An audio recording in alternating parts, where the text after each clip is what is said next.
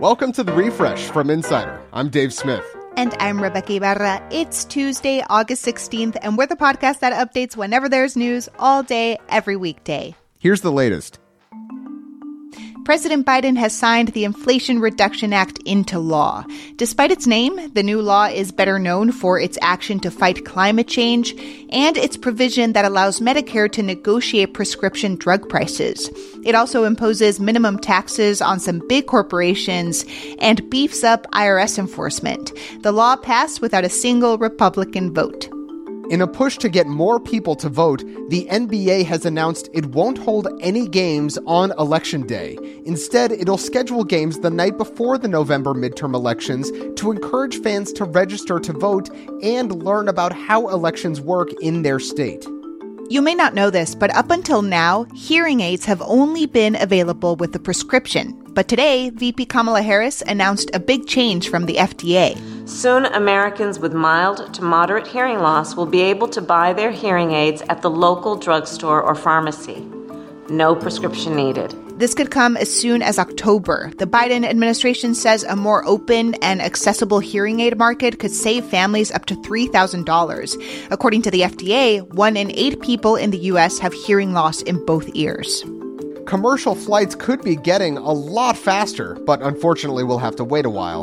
American Airlines is buying 20 supersonic planes from a company called Boom. Boom's Overture plane can cut transatlantic and transpacific travel time nearly in half. How does Seattle to Tokyo in six hours sound to you? Or how about New York to London in only three and a half hours? But Boom says the jets won't be ready for commercial use until the end of the decade.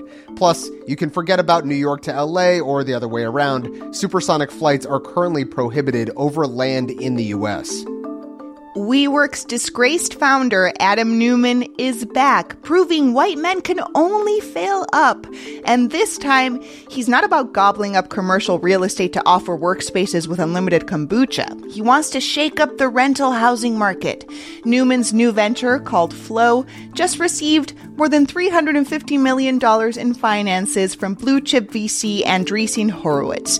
Flow is already estimated to be worth a billion dollars, which is really not bad for a guy who just three years ago was publicly ousted from his own company after a failed IPO.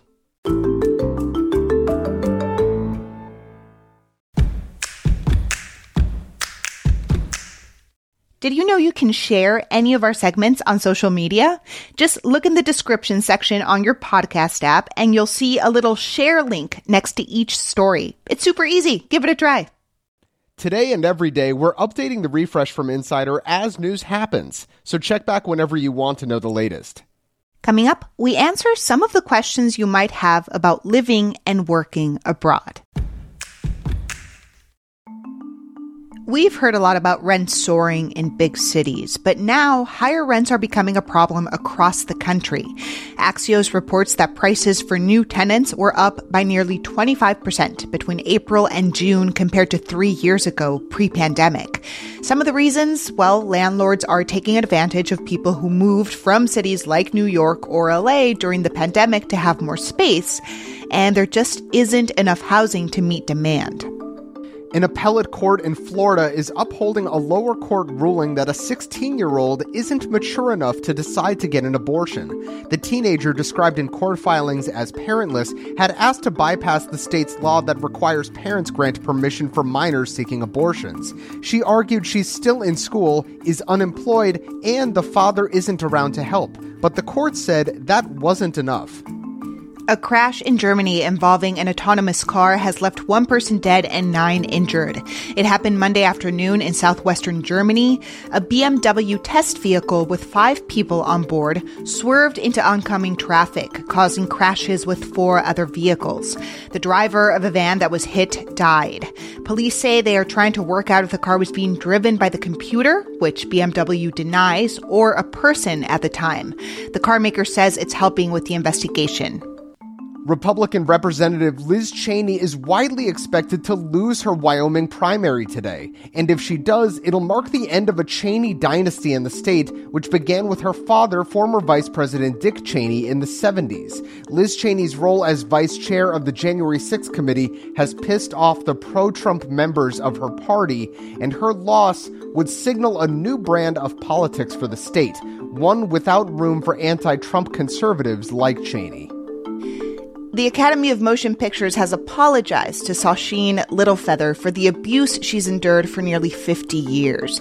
You may have heard the story. At the Academy Awards in 1973, Littlefeather appeared on stage in place of Marlon Brando. Wearing a buckskin dress and moccasins, she declined his Best Actor award for The Godfather, saying, And the reasons for this being are the treatment of American Indians today by the film industry Excuse me. Littlefeather says she's been harassed and discriminated against since. Now, the Academy is hosting an event in the 75 year old's honor. Uprooting your life, moving to a foreign country, and working with your laptop on a beach sounds like a fantasy, but millions do it every year, and the trend is growing.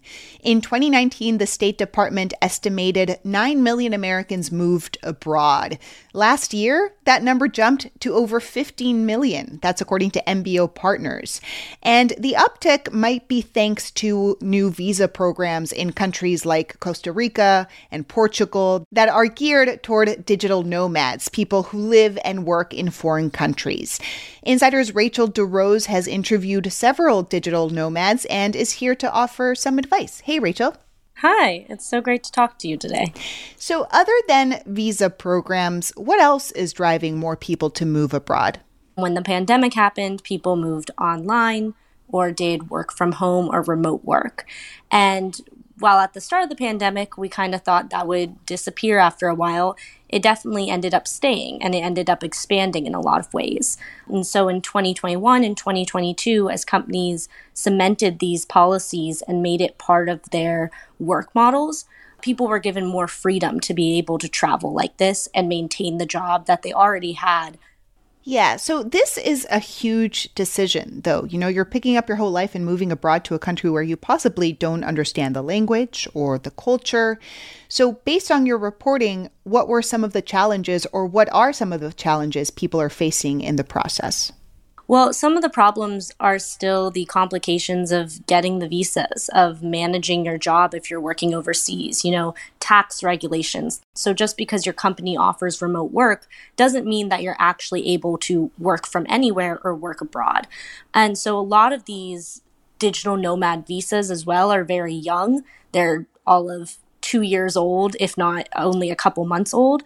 And because of that, they haven't necessarily worked out the kinks in the in the programs or worked out the application process entirely. So Rachel, how can one decide what country is right for them? You know, what country could be a good fit? Well, there's a couple things that some of the digital nomads and relocation consultants I spoke to really emphasized, which is affordability, proximity to a community, internet infrastructure, the climate of the location you're going to, safety, mm-hmm. and then the time zone if your company is based in the United States and you're working on Eastern time, then you may not want to go to a place that has a 12 hour time difference and you'll be working all through through the night and then not be able to enjoy your day. So, Rachel, I have to admit that my gut reaction to stories about becoming a digital nomad is, ugh, because I'm from Mexico City and I still have family and friends there. And it has seen a huge influx of Americans during the pandemic. You know, they're mm-hmm. driven there because obviously it's beautiful, but because for people making dollars, it's super cheap. And that is driving prices up, including houses and creating lots of tensions. You know, it's being criticized as colonialist and imperialist. Mm-hmm. So, how can people thinking about leaving the US, you know, minimize the damage they do abroad? It goes back to that very carefully picking the location that you're choosing to work from. And that doesn't just have to do with what your needs are, it has to do with the needs or what's best for the place you're traveling to or going to be mm. calling home. And since it is your home, you need to treat it like a home. So, one point here is be careful about where you pick, be thoughtful about it. Don't move to to a country where you don't speak the language and then just expect everyone around you to accommodate you and accommodate your language. And that goes into the second part, which is embracing the culture of the place you're going. If you're going to be a digital nomad, it's not going to be the same as your hometown and staying there, and your work life isn't going to be the same, your social life mm. isn't going to be the same. And that's the whole point. That's what makes being a digital nomad so great for some people. And if you're not able to open up like that and accept another culture and try to appreciate another culture, then being a digital nomad probably isn't actually the best lifestyle for you. Such good advice. So, for people listening and thinking about moving and working abroad, any other big piece of advice you have for them? If this is something you're interested in, really just go for it. Look into it. Hire a relocation consultant if you don't really know where to start. Take that leap because there's always going to be a reason not to. There's always going to be, but my friends, but my family, but my job. And so there's never going to be a perfect time to do this. You just have to do it. Rachel, thanks for chatting. Thank you. It was so great talking to you. Rachel DuRose is a reporter at Insider covering careers. Make sure to follow the refresh from Insider on Apple Podcasts, Spotify, or wherever you listen to podcasts. And please leave a rating and review. It helps other people discover the show. You can also just tell your smart speaker to play the refresh from Insider podcast. I'm Rebeca Ibarra. And I'm Dave Smith. Talk to you soon.